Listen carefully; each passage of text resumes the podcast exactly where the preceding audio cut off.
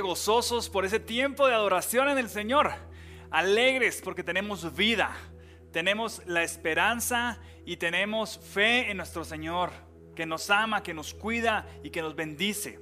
Por eso disfrutamos tanto la adoración, por eso disfrutamos tanto cantarle a Dios, porque todo viene de Dios.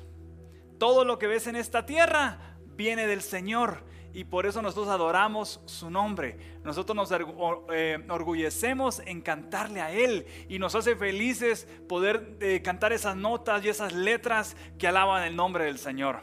Gracias a Dios por este tiempo de adoración y creo que el Señor en el nombre de Él nos seguirá bendiciendo si nosotros seguimos adorando a Dios con todo nuestro corazón. Y el día de hoy vamos a continuar con la serie Hablando Fe. Una serie que va a ser una plataforma, un, puente a la siguiente etapa de bendición del Señor. Esta serie es la, es la semilla, es el agua, es la tierra que necesita Dios para la siguiente etapa que es de bendición. ¿Cuántos creen en casa que lo que estamos viviendo hoy no es nuestro destino final? ¿Cuántos creen en casa que lo que está sucediendo en este mundo no es nuestro destino final? Nuestro destino final es de bien para los que aman al Señor. Nuestro destino final es de gloria para los que glorifican el nombre de Dios. Así que para continuar con esta serie, hoy vamos a hablar de la fe de Jesús. La fe de Jesús. Jesús, esperado por sus profetas y siervos, pero inesperado para el pueblo que no creía en él. Oye, durante el Antiguo Testamento tú puedes ver cómo los profetas anuncian la venida del Mesías. Tú puedes ver todo el Antiguo Testamento, cómo sus siervos anuncian que el Hijo de Dios venía y que llegaba a un tiempo a libertar a su pueblo, que llegaba el rey. Oye, para los profetas del Antiguo Testamento y para, para quienes creyeron esa palabra, la venida de nuestro Señor Jesús a esta tierra era esperada. Porque ya Dios había revelado a sus corazones, a sus vidas, que Él estaba esperando el tiempo únicamente para enviar a su Hijo como Salvador de este mundo. Ahora, para el pueblo que no creía en Jesús y que no creían los que los, lo que los profetas anunciaban y que no creían lo que Dios revelaba en ese tiempo, para toda esa gente que no creyó, la venida de nuestro Señor Jesús fue inesperada. Porque no creyeron. Entonces aquí se divide en dos. Los que esperan en el Señor creen. Pero los que no esperan en el Señor, desafortunadamente viven los resultados de este mundo. Y por eso esta congregación, indistintamente que esté pasando en este mundo, nosotros habitamos por lo que ya Dios reveló ya todo lo esperado y lo que va a suceder ya está anunciado en la Biblia. Ya está anunciado los últimos tiempos, ya está anunciado que los días se acortarán, ya está anunciado que plagas, ya eso ya está anunciado. Para nosotros los hijos de Dios ya es esperado. Pero nuestro gozo no depende de las plagas que recibe este mundo. Nuestro gozo no depende de que los días se acortarán. Nuestro gozo no depende de que este mundo se acabará. Nuestro gozo depende del mismo gozo que tenían los profetas. Y que así como ellos esperaban la primera venida del Señor, nosotros tenemos el honor de esperar la segunda venida del Señor. Tenemos el mismo privilegio que los profetas. Y aquel que se llama hijo debe mantener su gozo en saber que su espera es grande porque nuestro Señor viene por su pueblo amado. ¿Cuántos son pueblo amado en esta congregación? ¿Cuántos son pueblo bendito? ¿Cuántos se creen de la casa de Israel? ¿Cuántos saben que Dios nos apartó? Y que un día estaremos en su presencia, pero con gozo. Porque la Biblia solo nos decía, solo tienen que esperar, porque está anunciado. Ahora, ¿se imaginan cuando Abraham vio a Jesús sanar a un enfermo. Esperado. Él ya lo sabía. Imaginan a Abraham viendo sanar a Jesús. Sí, el Señor ya lo había anunciado. Sanó. ¿Se pueden ustedes imaginar a David viendo a Jesús libertar al cautivo? Esperado. Porque ya Dios se había revelado que el Hijo de Dios traía poder para libertar al pueblo. Ustedes se pueden imaginar a José ver a Jesús salvar al mundo en una cruz. Totalmente esperado. Porque eso lo había anunciado él mismo con su boca y con su palabra. Él había dicho que era el Salvador de este mundo. Y para José era esperado que Jesús obedeciera al Padre. Ahora nosotros, Jesús dice, hago cosas inesperadas muchas veces para aquellos que no creen. Oye, cuando vemos cosas y nosotros decimos que es inesperado, muchas veces es porque no lo creímos. Nosotros tenemos que estar confiados y esperar en lo que creemos. Y dice nuestro Señor Jesús que hizo, cosas inesperadas para los que no creían en Él. Y cuando el Señor Jesús hizo cosas inesperadas para los que no creían, otros al ver creyeron también. Y entonces todos esos milagros inesperados que suceden en Dios es para convertir a su pueblo a la fe. Es para convertir a los que no creen a la fe del Señor. Y ese es el tiempo en el que estamos viviendo en este momento. Tú tienes que tener, tú tienes que estar concentrado, enfocado, no en solo lo que dice la prensa, solo lo que dicen los noticieros, solo lo que dicen redes sociales, Tú tienes que estar enfocado en lo que anuncian los profetas del Señor. Ahí enfócate. Y Dios dice que estos son los tiempos en donde está preparando a su pueblo en fe. Porque los tiempos del Señor se acercan. Entonces tú tienes que tomar cada día de tu vida para crecer en fe.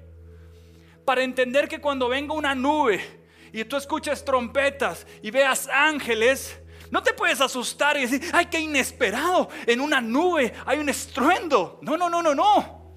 Tú tienes que decir como los profetas, esto era esperado. En la Biblia estaba que nuestro Señor Jesús venía. Esperado. Jesús sanó enfermos. Y eso lo vamos a ver en el capítulo de Mateo cuarto, capítulo cuarto, verso 23. Te aparece en pantallas. Y dice, y dice, Jesús recorría toda la región de Galilea, enseñaba en las sinagogas, anunciaba las buenas noticias del reino de Dios y sanaba a todos los que estaban enfermos. Jesús se hizo muy famoso en toda la región de Siria. La gente le traía personas que sufrían dolores y enfermedades o que tenían demonios. También le traían a los que sufrían de ataques o que no podían caminar ni moverse, dice su palabra, ellos los sanó. Ahora, ¿a qué gente le van a Jesús? A Jesús le va a la gente que tenía casa en el puerto y le decía, mira Jesús, venite al puerto, te veo ahí cansado de andar en el desierto, veo que estás caminando mucho. Le traían a la gente que tenía casa en el puerto. A Jesús le traían la casa, la, gente que decía, la, gente que tenía casa en Panajachel, no, mira, te veo un poco arrugado, Jesús, de tanto estrés, de esto de los demonios y la gente enferma y que no creen que eres el rey y el Mesías. Mira, y si nos vamos al agua, ahí te vas a desarrugar. Oye, ¿qué gente le llevaron a Jesús? Ahí dice que le llevaban a Jesús, la gente le llevaba comida y le llevaba agua. Jesús te deshidrataste, le llevaban su, su bebida hidratante. Oye, ¿qué dice ahí que le van a Jesús? Oye, Jesús nadie, le estaba llevando nada como para que se alegrase o como para que dijera, gracias. No, le estaban llevando enfermos. Le estaban llevando a aquellos que tenían dolores y enfermedades. Traigámoslo al tiempo de hoy. ¿Quién se atreve hoy a estar cerca de alguien que tiene tos? Traigámoslo al tiempo de hoy. ¿Quién se atreve hoy a estar cerca de alguien que tiene secreción nasal? No, traigámoslo al tiempo de hoy. Seamos francos con nosotros mismos. ¿Quién se atrevería hoy a estar cerca de alguien que tiene temperatura o que no tiene sentido el olfato del gusto? Oye, ¿quién, quién se atreve hoy a estar cerca de alguien que tiene esos, esos síntomas? Y dice su palabra que Jesús sí se atrevía. Dice su palabra que Él sí lo hizo. Dice su palabra que a él solo le llevaban enfermos, a él solo le llevaban gente con dolores, gente que tenía demonios, que sufrían ataques, que no podían caminar ni moverse y a todos los sanó. El mensaje nos tiene que quedar claros hoy. Jesús puede sanar al que no camina, al que no ve, al que no escucha, al que tiene virus, al que tiene dolor de cabeza, afección pulmonar, afección estomacal. Jesús puede sanar absolutamente toda enfermedad, toda dolencia, todo dolor puede ser sana por nuestra por el poder de la sangre de Cristo. Sí, pero eso para mí es esperado, porque lo dice la Biblia. Y entonces esto es lo que yo creo. Mi pregunta es si esto que te estoy diciendo es esperado para ti también.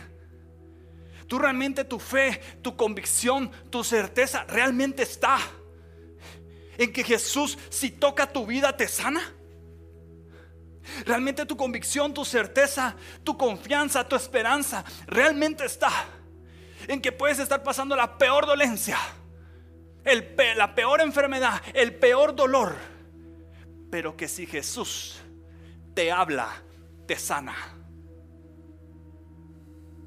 ¿En dónde está nuestro corazón? ¿En dónde está nuestra fe? Porque estos son los tiempos, dice el Señor, en los que tenemos que tener fe en lo que ya está esperado, en lo que ya guardamos en la Biblia. Jesús dice también que libertó. Y esto lo vamos a ver en capítulo cuarto de Lucas, verso 18, traducción lenguaje actual.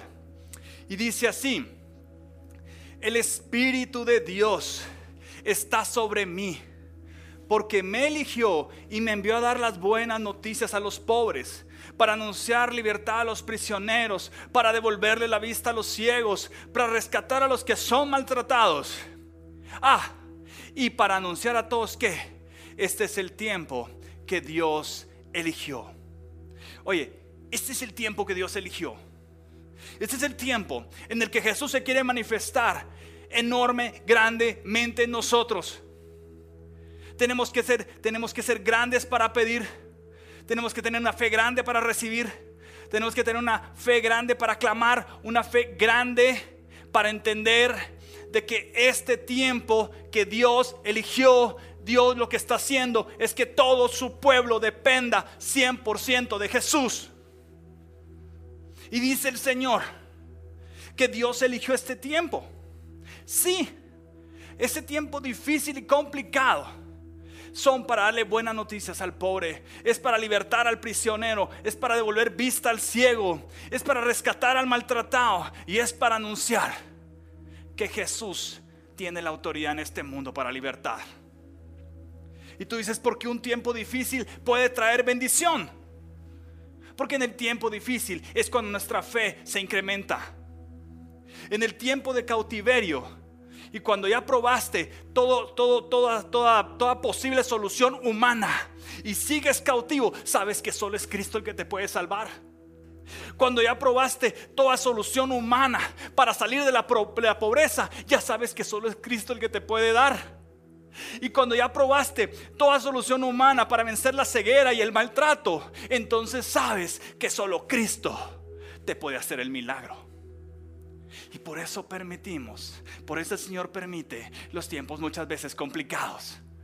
Porque quiere esa fe incrementada, que sepamos que el único que puede libertar es Jesús en el nombre de Dios.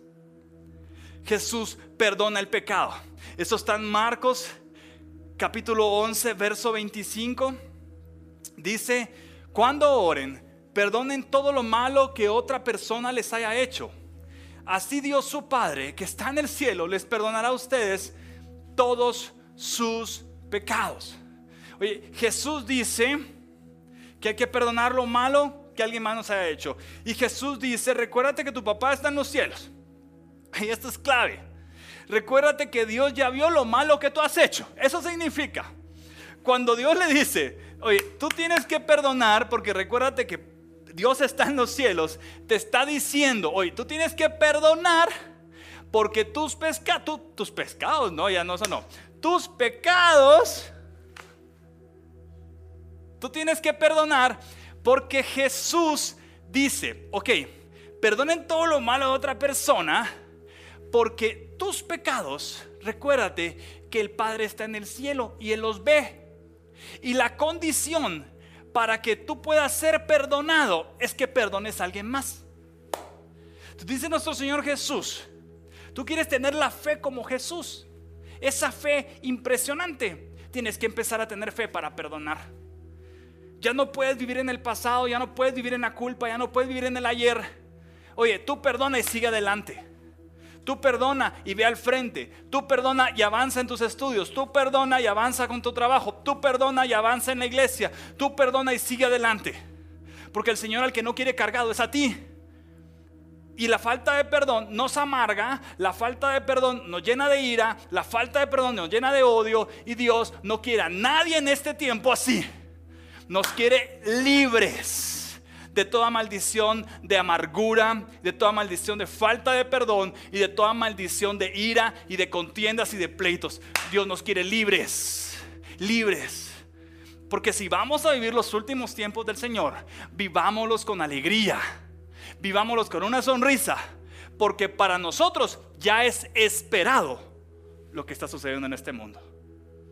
Así que mejor vive feliz y vive contento Ve con tu familia, abrázalos, los amo, los bendices, listo. Vas con tus amigos, les amo, les bendigo, listo. Vas con tu pareja, le amo, le bendigo, listo. Porque no hay tiempo para que esta sonrisa se pierda entre tanta oscuridad de este mundo. Tú sonríe y sé luz siempre. Jesús salva. Y eso está en Lucas 19. Dice así en el 9. Jesús le respondió, desde hoy, tú y tu familia son salvos, pues eres un verdadero descendiente de Abraham. Yo, el Hijo del Hombre, he venido a buscar y a salvar a los que viven alejados de mí. Dice el Señor que quiere salvar, te quiere salvar a ti, te quiere salvar a tu familia y quiere salvarte porque eres un descendiente de Abraham, básicamente. Ahora, esto tiene que ser esperado para nosotros. Ya no pueden decirte, ah, Jesús me quiere salvar. Ah, sí pues, y a mi familia también. No, aquí lo está diciendo muy claro. Jesús te quiere salvar a ti y a tu familia. Cuando sea el llamado para ser salvo al final de, este, de, esta, de esta cierra tus ojos, ten fe y haz esa oración de salvación por tu vida y por tu familia, porque aquí dice su palabra que los quiere a todos, no solo a uno, los quiere a todos. Ahora, ¿qué hizo Jesús? Para que Dios lo, utilizara de tal manera, de tal forma. Oye, le tenemos que decir gracias a nuestro Señor Jesús. Realmente, hoy todos le tenemos que decir gracias. Gracias por qué? Por ser un hijo de Dios ordenado, obediente y capaz de entender los tiempos del Señor. Le vamos a decir hoy gracias al Señor por presentarse en el templo, porque Él se presentó en el templo. Le decimos gracias a Jesús por bautizarte, porque por su bautizo es que hoy podemos ser bautizados todos. Le decimos al Señor, gracias por orar por los enfermos, porque hoy aquellos casos que ya no tienen salvación médica, tienen salvación en Cristo. Le decimos gracias a Jesús por interceder por nosotros, porque abogado Él es delante de Dios por nosotros. Y lo que tú estás peleando, si se lo entregas a Jesús, es batalla de Él también. Así que hazlo, entrégale esa batalla. Él quiere pelear por ti le decimos al Señor, gracias que por tu fe somos salvos, porque fue a la cruz, se entregó en ella, crucificado y hoy somos salvos. No nos costó nada, a Él le costó todo. Gracias Jesús. Gracias Jesús por dar, a, por dar a Dios lo que es de Dios. Jesús le dio al César lo que es del César, pero le dio a Dios lo que era de Dios. Y eso enseñó a su gente, y eso enseñó a sus discípulos, y por eso tuve la obra del Señor que avanza y avanza y avanza. Y mientras hay una agenda mundial que quiere instaurar una doctrina del diablo, nosotros con poco o con mucho avanzamos con la agenda de Jesús. Hombre y mujer bendice Dios, fructifica y multiplica. Todos aquellos que honran a su Padre serán honrados. Aquellos que le sirven, le sirven al Señor, tendrán galardón en el cielo. Hoy hay muchas promesas para los que amamos y queremos hacer la obra de nuestro Señor Jesús. Cuidado con esas doctrinas. Gracias a nuestro Señor Jesús por su fe. Y gracias al Señor Jesús por hablar de fe. Porque es por Él que hoy los pecadores podemos repetir lo que Él hizo porque Él sí fue digno de hacerlo y Él sí fue digno de ser ejemplo para seguirlo. No hay ningún hombre en esta tierra que sea digno de escribir nuevamente la palabra, porque eso lo hizo Cristo. Nosotros lo que somos somos pecadores, que repetimos lo que Él hizo y que lo que Él hizo lo volverá a hacer en tu vida y en tu familia si tú lo crees. Jesús es un regalo del cielo para nuestras vidas.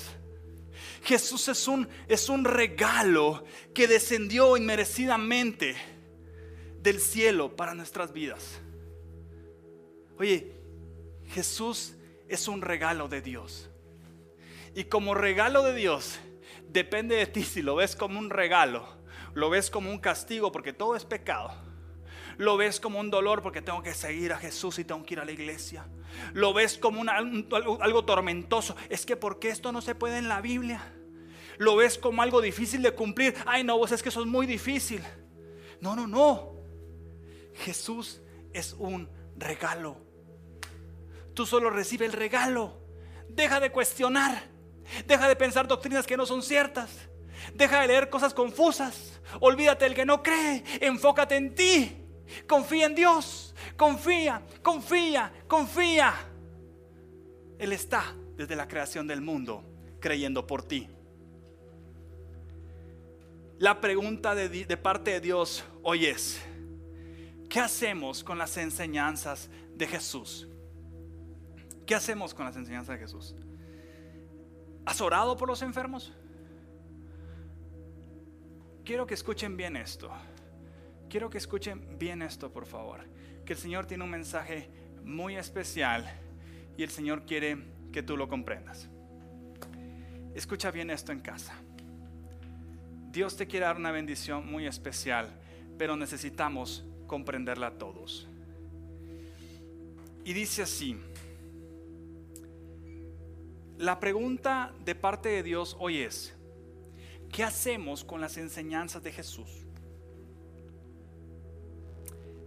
¿Tú eres de los que ora por los enfermos? ¿O eres de los que declara enfermedad sobre los sanos? ¿Tú eres de los que da consuelo al entristecido? ¿O entristeces a otros con tu falta de fe y pesimismo. Tú eres de los que comparte los recursos que Dios te da. O eres de los que te das solo a ti con los recursos de Dios. Tú eres un bendecido que quiere bendecir a alguien más también. O tratas de que, o eres de los que cuestionan la palabra del Señor y quiere que otros de la, duden de la fe. Algunos me dirán, oye, creo que no sé qué es lo que estoy haciendo. Pero lo que quiero decirte hoy a ti es, indistintamente si estás dudando, es tiempo de hacer la obra de nuestro Señor Jesús. Indistintamente qué estás pensando, piensa como Cristo indistintamente que habías estado haciendo ayer, solucionalo y vuelve a enfocarte en Jesús. Recuerda que en estos tiempos, yo te quiero dar una estrategia hoy para sobrevivir a estos tiempos. Te quiero dar esa estrategia, por favor, pon atención. Escucha esta estrategia para poder vencer al mundo en estos tiempos. Recuerda que para los hijos de Dios, esta es una enfermedad más. Solo es una enfermedad más. Pero para el mundo es juicio. Por idolatría, por amar al dinero, por amar lo que no es de Dios, por haber apartado al Señor de sus vidas y de las familias. Este es un juicio para el mundo, pero para los hijos de Dios solo es una enfermedad más que Jesús puede sanar. Ahora, ¿cuál es nuestro mecanismo de defensa para estos tiempos? ¿Cómo nos podemos defender en estos tiempos tan complicados? Primer mecanismo de defensa, la oración. No salgas de tu casa sin orar y no te duermas sin agradecer. Segundo, el ayuno. No todos los tiempos son para la carne. Hay tiempos que son para el espíritu. Eso significa ayunar. sacrificar un tiempo de carne para un tiempo en el espíritu. Intercesión. Recuerda siempre estar orando, intercediendo por tus otros hermanos. No solo ores por lo tuyo. Honra a Dios. Mira, veniste a esta tierra sin nada, pero Dios te dio para que honres a Dios. Está lleno de sacrificio y de holocausto. La, la Biblia entiende la bendición de sacrificar al Señor. Él lo ve con agrado. Y para los hijos de Dios, quiero decirles hoy que nosotros podemos orar, nosotros podemos pedir, nosotros podemos rogar, clamar y honrar. Pero la bendición realmente está en que Jesús hable. ¿Qué más podemos hacer para que Jesús hable a nuestras vidas? Una vida de oración, una vida de santidad, no vicios y honrar al Señor siempre con lo que es de Dios. Básicamente tienes que hacer eso. Hay vida cuando Él habla. Está claro en la palabra que Él es el que puede sanar, está claro en la palabra que Él es el que puede libertar y está claro en la palabra que Él es el que puede salvar. Si tú necesitas en este tiempo una palabra de sanidad, si tú en este tiempo necesitas una palabra de libertad, si tú quieres ser libre de la, de la opresión, del tormento, de la angustia, del terror, del miedo, eso significa estar cautivo. Si tú quieres en este momento una palabra que te vuelva a dar paz y gozo a tu vida, escucha en este momento lo que Dios quiere decirte. Lo único que tienes que hacer es escuchar. Pero muchas veces, ¿qué pasa? Muchas veces, ¿qué sucede?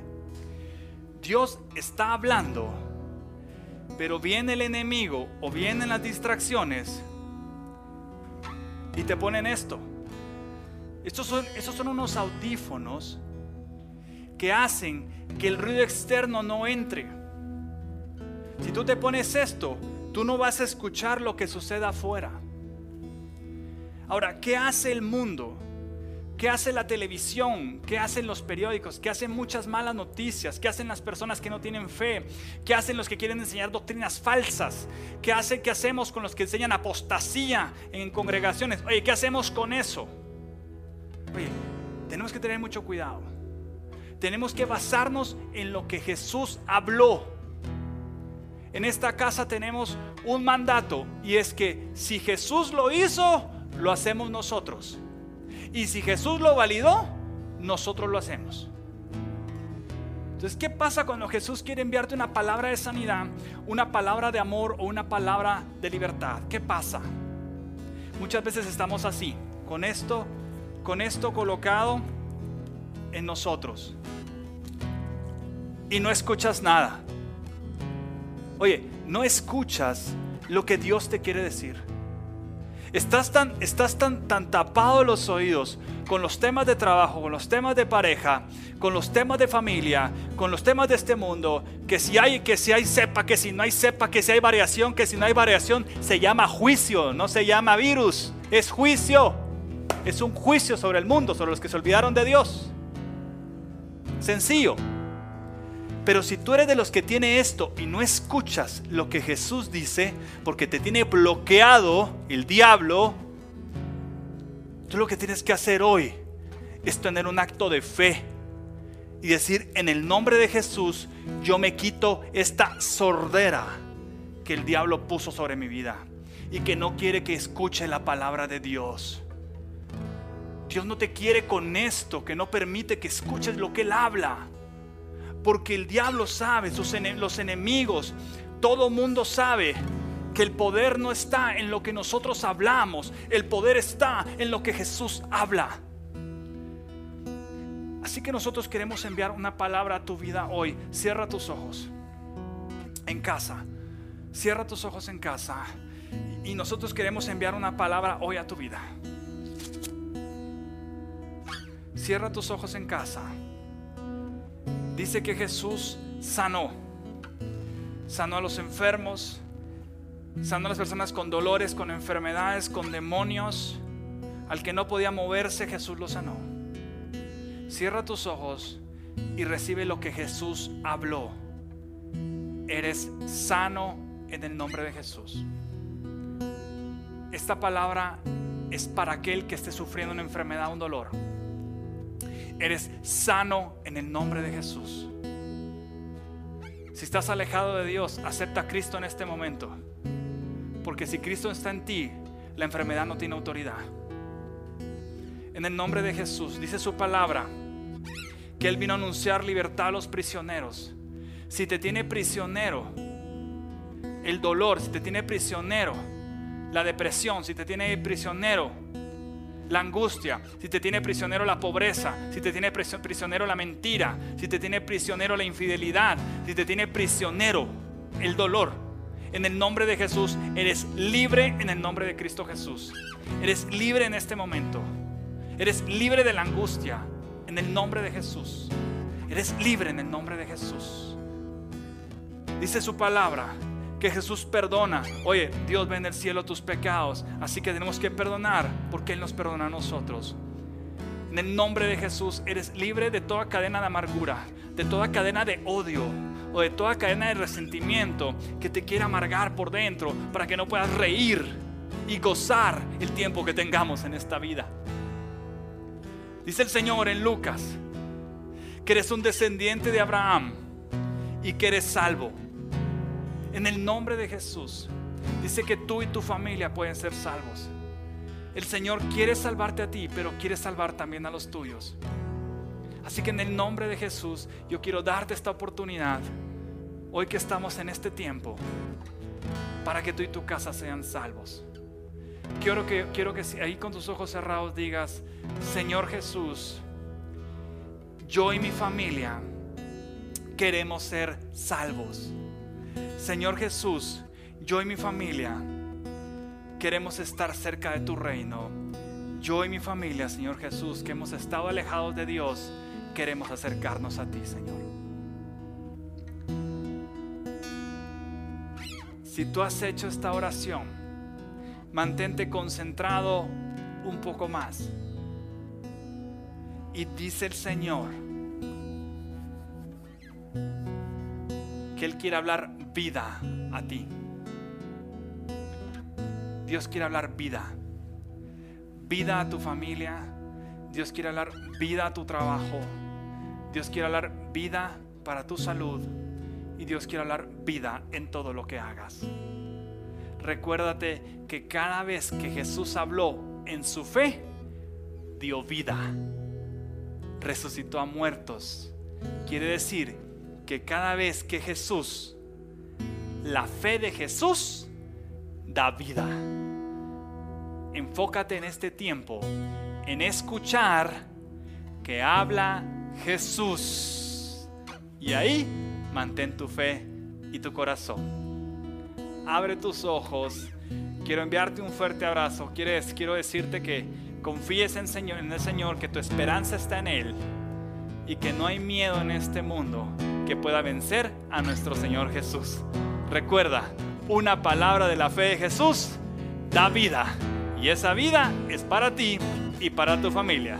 Te mandamos un fuerte abrazo de esta casa y nos vemos en la próxima oportunidad.